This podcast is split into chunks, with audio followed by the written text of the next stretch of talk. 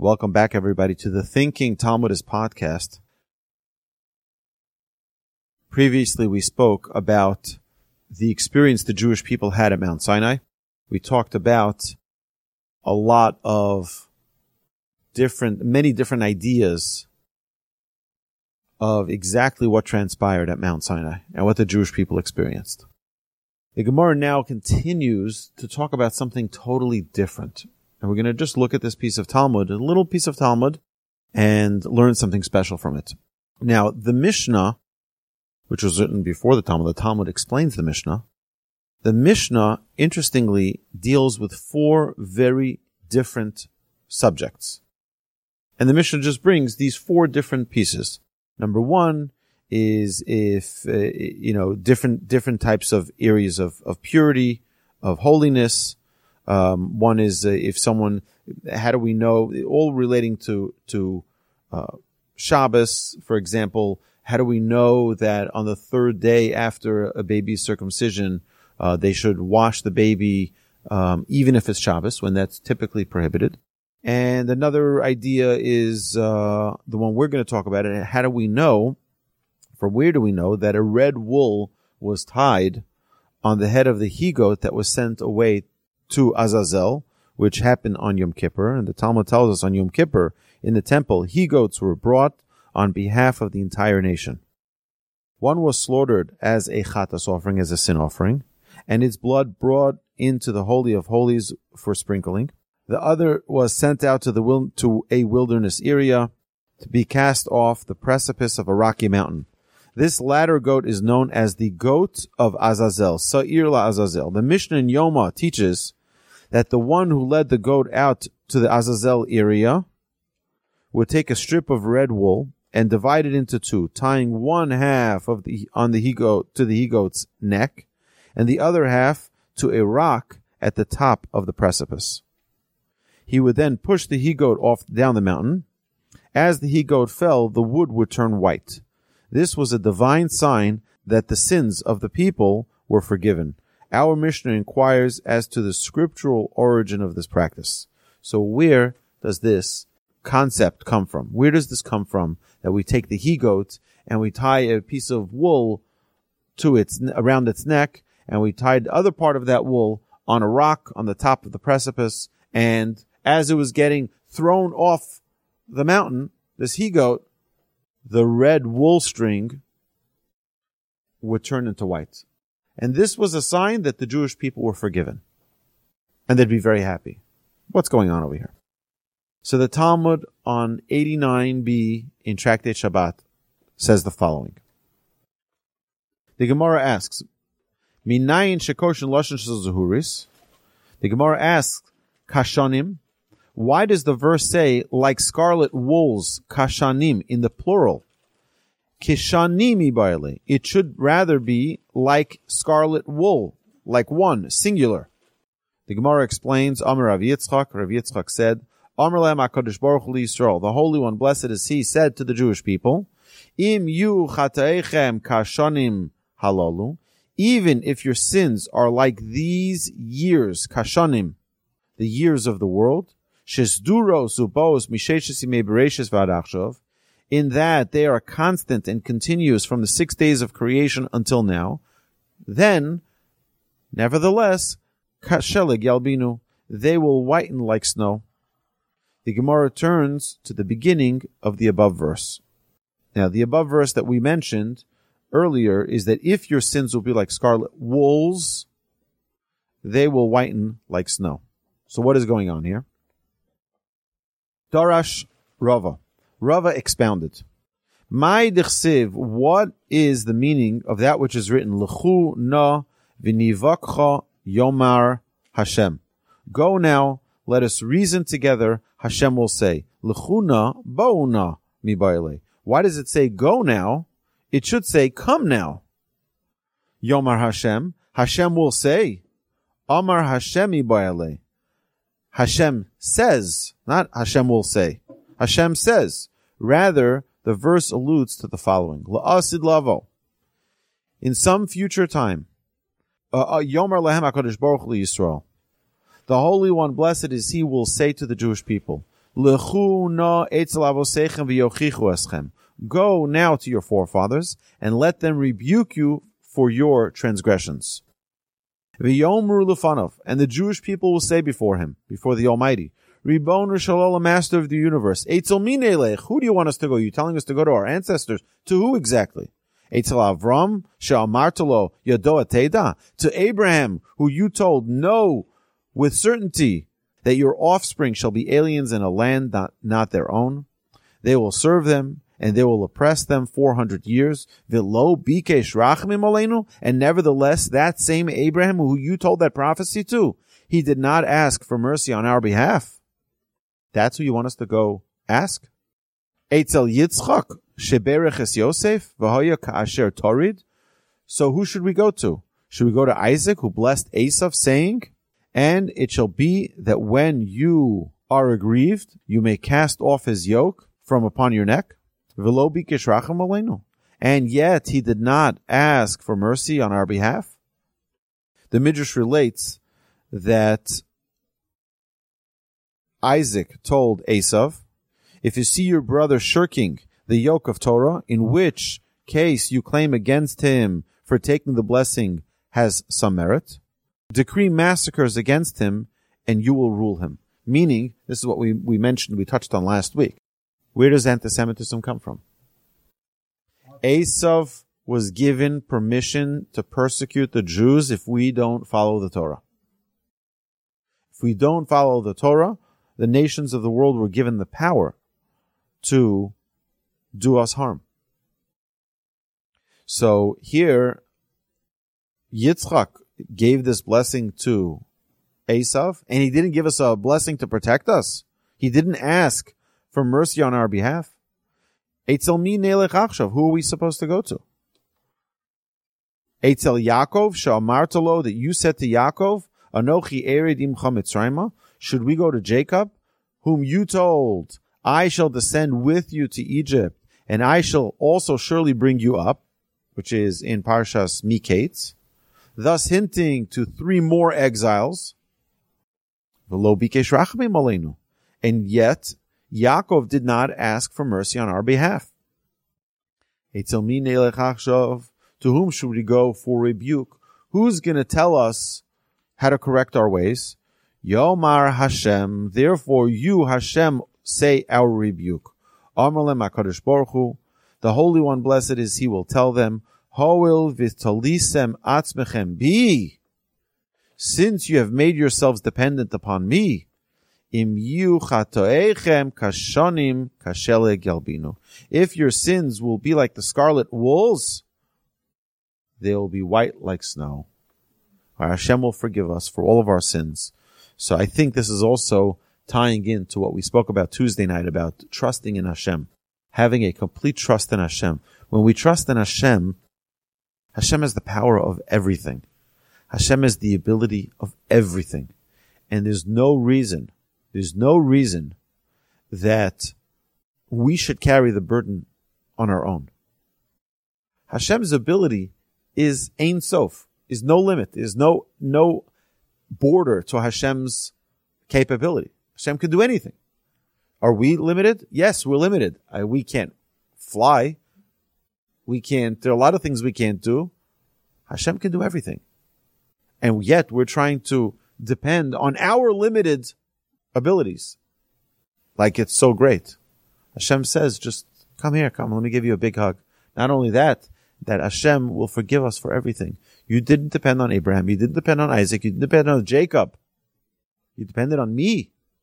Oh, no problem. Another exposition regarding the patriarchs and the Jewish people's future atonement. Amar Reb Shmuel Bar Nachmani Amar Reb Yonasan. Reb Shmuel Bar Nachmani said in the name of Reb Yonasan, why do we have the names? Why is it important for us to always have the source? Because the Torah is all about seeking truth the Jewish people. That's our, our devotion, our dedication is let's investigate the truth. Let's find out the whole story. Let's find out the real story. And therefore it's critical for us to know exactly the source of who says what. My what is the meaning of that which is written? Ki ata avinu, for you are our father. Ki Avram lo yadanu v'Yisrael lo yakirenu. Because Avram does not know us and Israel does not recognize us. Ato Hashem avinu go'aleinu me'olam shemecha. You, Hashem, are our Father, our Redeemer. From time immemorial is your name. At a future time, the Holy One, blessed is He, will say to Avram, Your children have sinned to me. Amr Avram replies to Hashem, saying, Shalom, al Kedusha Master of the universe, let them be obliterated for the sanctity of your name. Amar, unsatisfied with this reply, Hashem will say to himself, Amar leili Yaakov dahavale tsar gidul banim. I will speak rather to Jacob, since he experienced pain of raising his children. Interesting. Yaakov had more pain in raising his children than Abraham did. Abraham had terrible devastation from Yishmael. He had six other children from Keturah. He sent them far, far to the east. One of the things we didn't mention in our Parsha podcast yesterday is that what did Abraham, it says that Abraham gave them gifts. What type of gifts? So they say it's all of the arts of the East, like their combat, karate and taekwondo is all martial arts. All of those are gifts that Abraham bestowed upon his children before he sent them east. He taught them these great gifts. Either way, so I will speak rather to Jacob who has experienced pain of raising his children. Efshar deboy rachame alayhu. Perhaps he will ask me to have mercy upon them, the Jewish people. Amar lei, so Hashem went to Jacob. Chotu, your children have sinned against me. Amar lefan of Yaakov will reply before him, Ribona shalom yimocho akdusha shemecha, master of the universe, let them be obliterated for the sanctity of your name. Amar, Hashem will say, Lo, Bisave taima velo bedardiki etza. There is neither reason among the elders nor counsel among the young. Amr lo Yitzchak, li Yitzchak, Hashem said to Isaac, your children have sinned against me. Amr lafan of Isaac said before them, Ribbonu shalolam, Bonai velo bonecha. Master of the universe, my children and not your children? What do you mean? Bishoshi Gdimu Lufan of Nasalanishmah, when they preceded the statement, we will do, to the statement of we will hear before you, Karasa, Hashem, you called them Bini Bechori, my son, my firstborn. Achshav, Bonai velo. Now, they're my children, the children of Isaac, and not the children of Hashem. Ve'od, and furthermore, Kama chatu, how much after all could they have sinned? Kama shnosav shalodam, how many years already does a man live? Shivim shana, 70 years. Dal esrin delo anshelayu.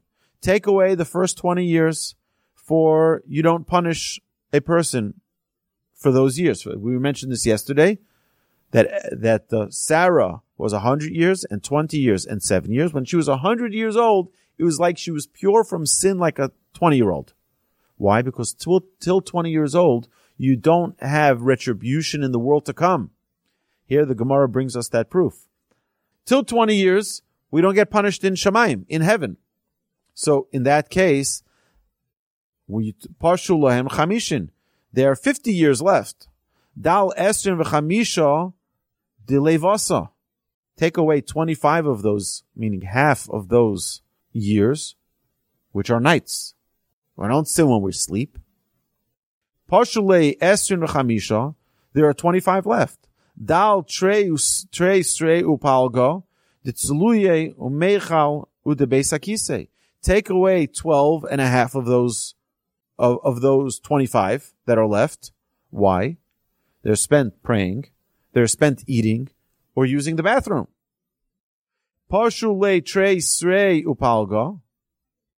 There are only 12 and a half years left for them to have potential to sin. And if you will shoulder them all, all of the, all of them, then fine.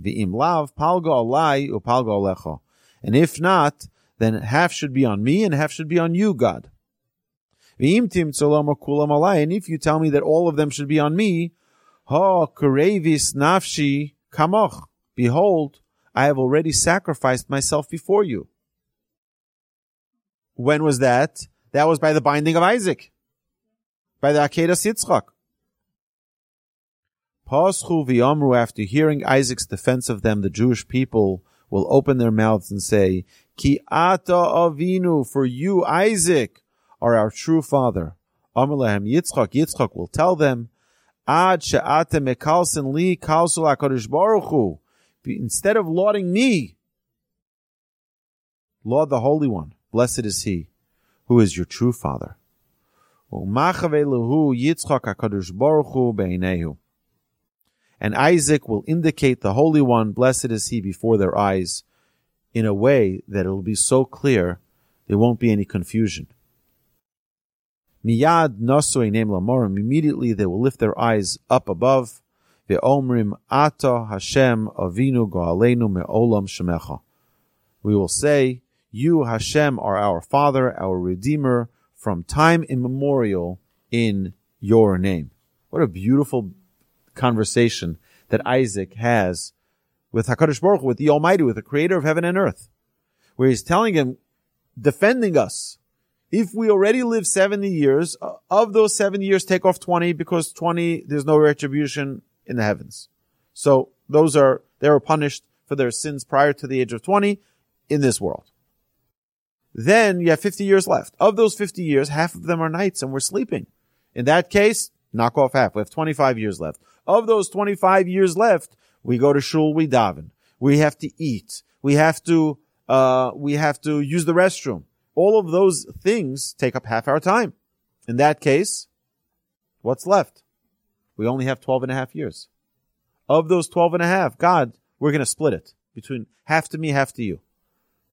At which point they say, Yitzchak, Avinu, you're our father.